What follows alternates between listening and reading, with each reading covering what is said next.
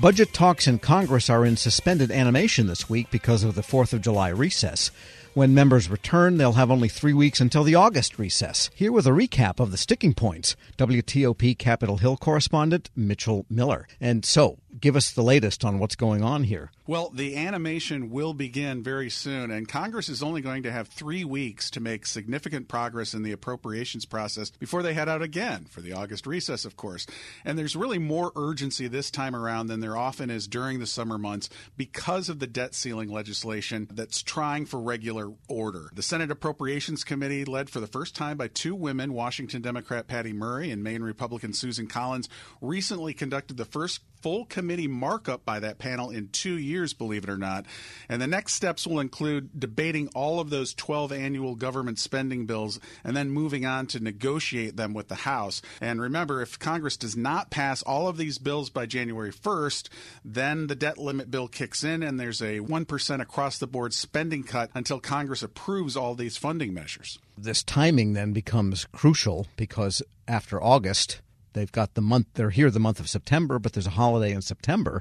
More than one holiday day. Right. So they're really rushing to try to get some of this done. And the Senate Appropriations Committee did make some progress recently. Earlier this month, they approved military construction, V A funding, agriculture, F D A appropriations bills. But to show you where they have to get to the final point where they're actually going to get this all approved by the House and the Senate, just to give you a few examples of how far apart the House and the Senate are, here's a few numbers. Uh, in the commerce, justice, science area, senators proposed nearly seventy billion dollars for commerce, justice, NASA, and that's a decrease from eighty-four billion dollars in current funding. Meanwhile, House Republicans proposed just under fifty-nine billion dollars. Another area, labor and health and human services, education. The Senate spending level is about one hundred ninety-five billion dollars. House Republicans proposing about fifty billion dollars less than that. So these are huge numbers that they're going to have to somehow get together on. And right now it looks like the House Republicans, as you might imagine, are going to keep pushing hard, trying to utilize leverage to try to get some of these numbers down. But that's why we've talked about in the past where there could be this clash that eventually could lead to a government shutdown. Yeah, fifty billion dollars delta, one hundred ninety-five billion dollars versus one hundred forty-five billion dollars for this labor H H S education complex.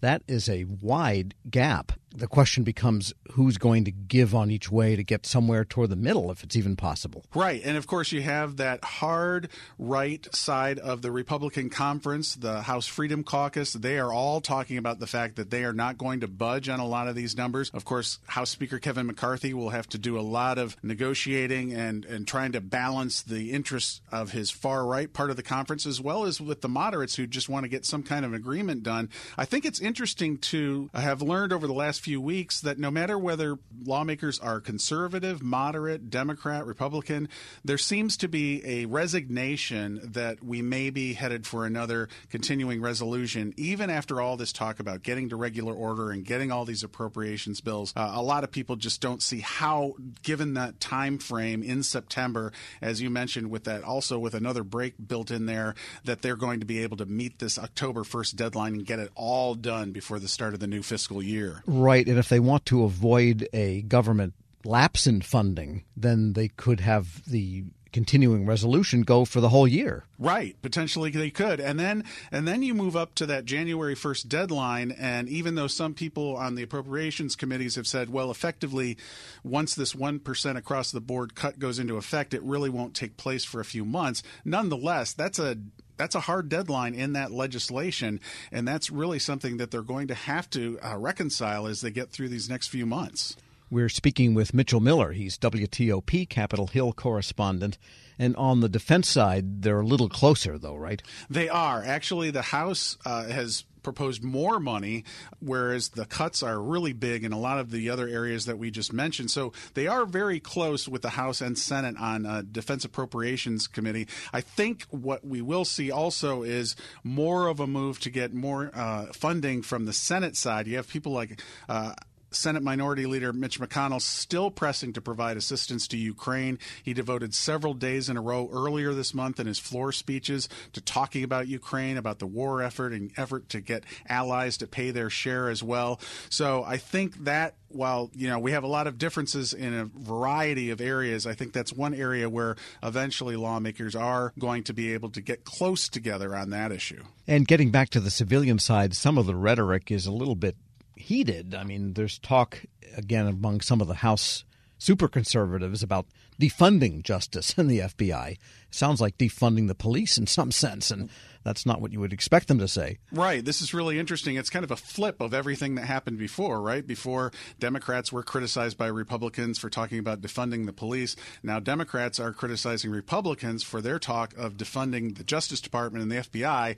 Now, a lot of that obviously is heated rhetoric, but there are some real proposals there from the uh, conservatives among the Republicans about cutting the Justice Department or, or and even on the Senate side, holding up some of the nominations uh, in connection with uh, the president's Justice Department nominees. And the F B I has come under a lot of heat, as you know, in connection with a whole variety of issues that uh, a lot of Republicans have grievances with. I do think that this will primarily be a lot of the rhetoric that tends to float around Washington. I don't see major cuts coming in the Justice Department or the F B I. I think on the Senate side, they're going to get a lot of pushback uh, from Republicans and Democrats, frankly. But nonetheless, this is going to be something that is going to continually get sand in the gears as they try to re- reach agreements on so many of these spending issues. And of course, there's a couple of authorization issues, too, coming up. We've got the N D A A, which is moving apace, it seems to be, and then that big F A A authorization. Right. The N D A A, uh, that's one of the bright spots, as you know, within the congressional appropriations process. Uh, it does look like it's on track to, again, for more than six decades, get the approval that it needs. Uh, Senator Tim Kaine, on the, uh, the Virginia senator on the Armed Services Committee, has continually talked to me about his optimism that things are going to move ahead a pace on that. And then the F A A reauthorization markup, that is a little bit different. You know, we talked recently about the fact that it kind of did not come in on the glide path, forgive me on that, that they had hoped, and that there is, it's kind of in a holding pattern right now because there's some disagreements on a variety of spending issues, uh, among them, of course, those additional slots or flights at Reagan National Airport, opposition there from Virginia and Maryland. And then also there's been talk during this holiday period because of all the storms and everything that often hold up people when they're traveling during this holiday period. Uh, there's still consideration of trying to get more people hired within the whole F A A framework, if you will, including not only just T S A, but uh, a lot of some lawmakers point out that there aren't enough air traffic controllers, that there's not enough staffing at some of these airports as they try to get through a lot of these complicated issues during these summer storms. So a lot of things that need to happen there with the F A A. And of course, lawmakers have a big interest in that, because because member, members of Congress are among those who fly the most of anybody across the country. Yeah, so the F A A bill seems to be in the quagmire that is mirrored by the airport situation over the past number right, of weeks exactly. when everything is frozen solid. Golly. Just a final question. What's it like on Capitol Hill these days in terms of visitor access and so on? It's really interesting. The amount of visitor access, since it was really essentially reopened earlier this year, is something that I haven't seen in several years. I mean, we have seen more visitors on Capitol Hill over the last several weeks than I have ever seen. And it's really great to see. You see huge numbers of kids and classes coming from all across the country, all kinds of special interest groups. You see a lot more lobbyists, frankly, moving around the Hill, and a lot of people heading to meetings and going on. And so it does seem, after uh, a pretty long period where things were not very normal here at the Capitol, that things are moving back into that pace that you normally see, with a lot of visitors coming in, a lot of people stopping you and asking you questions like, where is the Capitol Visitor Center? Where's the Washington Monument? Although the other day we could barely see the Washington Monument because of the air quality. But nonetheless, it's really nice to see uh, the U S Capitol complex coming back the way it has been. Well, maybe they think they'll see somebody. It'll be like the horror chamber at the Wax Museum. Right. Mitchell Miller is Capitol Hill correspondent for W T O P. As always, thanks so much. You bet. And we'll post this interview at federal news network dot com slash Federal Drive. Subscribe to the Federal Drive wherever you get your podcasts. Hello, and welcome to the Lessons in Leadership podcast. I'm your host, Shane Canfield, C E O of WEPA. Today I'm thrilled to be joined by Doctor David Wilson, president of Morgan State University. David has had a fascinating career and has garnered a long record of accomplishments from more than thirty years of experience in higher education administration. Came to Morgan State in two thousand ten from the University of Wisconsin, where he was chancellor of both the University of Wisconsin Colleges and the University of Wisconsin Extension. Before that, he held numerous other administrative posts in academia, including vice president for the University of Outreach, associate provost at Auburn University, and um, associate provost of Rutgers. And when we were talking earlier, too, you had just mentioned that you had a, um, a wonderful nomination at the American Academy of Arts and Sciences. And David, thank you so much for joining me. Uh, Shane, it is indeed a pleasure uh, to be invited into this conversation with you. It's not in your um, in the short bio here, but I also know you served in some capacity in the Obama administration. Yes, I did, as a matter of fact. As I was leaving the University of Wisconsin, where I oversaw the U W colleges, I accepted the presidency at Morgan. And on my way into the presidency at Morgan in two thousand ten, my name was advanced to President Obama to be considered as a member of his board of advisors on historically black colleges and universities. And so I accepted and served there for eight years during his two terms. Amazing. You've had a fascinating career at numerous universities across the U S. How did you become passionate about the education field, and what are some of the biggest lessons that you've learned? First of all, I was made aware of a quote by Horace Mann, who was great nineteenth century educator who really gave rise to public education in the United States. And he was the first to utter the phrase that education is the great equalizer. And why that resonated with me was because I grew up in abject poverty uh, in rural Alabama, and there was no law in Alabama as I was growing up that required black kids to go to school. I was kind of shut off from formal education on a consistent basis. I didn't get a chance to go to school full time until I was in the seventh grade. We lived on property there that were owned by um, the white landowners. And so the um, owner of the property, a white woman, would bring down to this little shanty that we lived in, and she would bring Look and Life magazines. My mom, uh, she would make us as children plaster these pages of Look and Life magazines against the wall of this little shanty to keep the cold wind out. I would take a kerosene lamp and go around the walls reading those articles in Look and Life magazines, which is when I first came across the phrase of Horace Mann. Hmm. From that point on, I committed myself, you know, to education.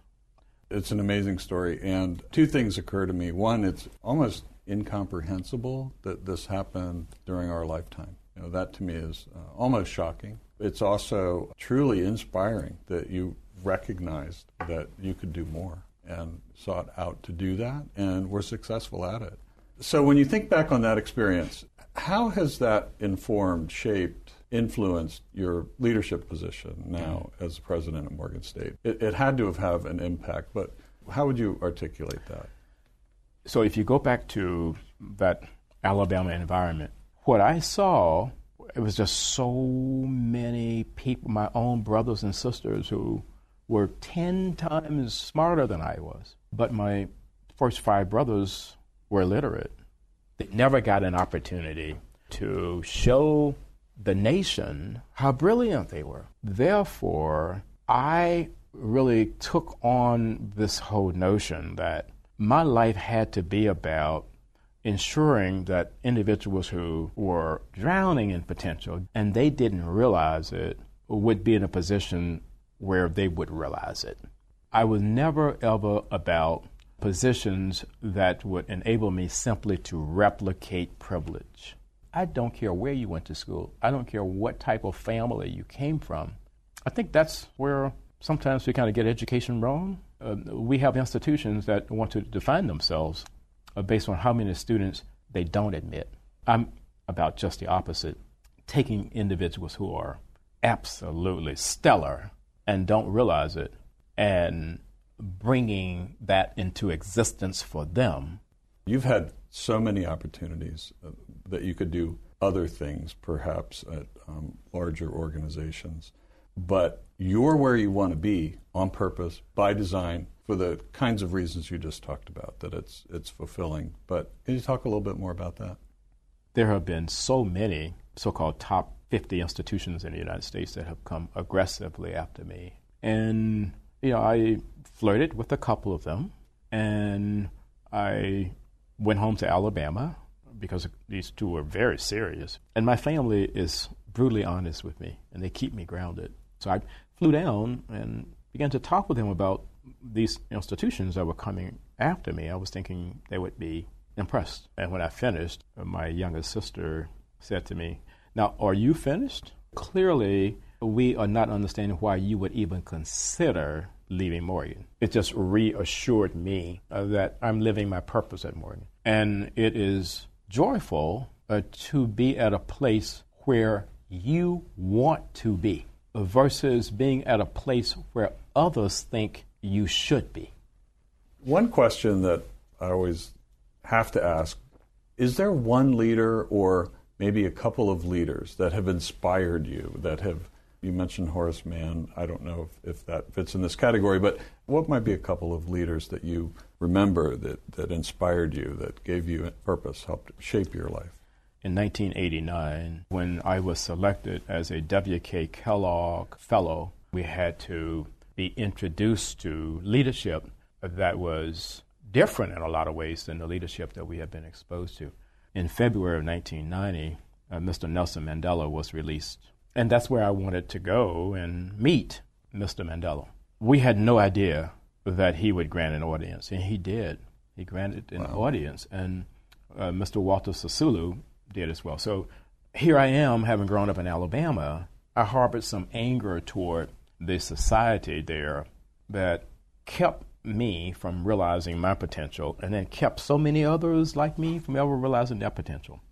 At the end of a conversation that we had, someone asked Mister Sisulu, "We're leaving this conversation thinking that you harbor no anger towards a society that locked you away for twenty-seven years. Are we leaving with the correct conclusion?" He said, "I harbored no anger or bitterness towards a society that locked me away for all of those years, because I and others like me knew that what we were doing was the right thing. If you commit yourself to doing the right thing, there should never, ever be any space in your heart for anger or bitterness."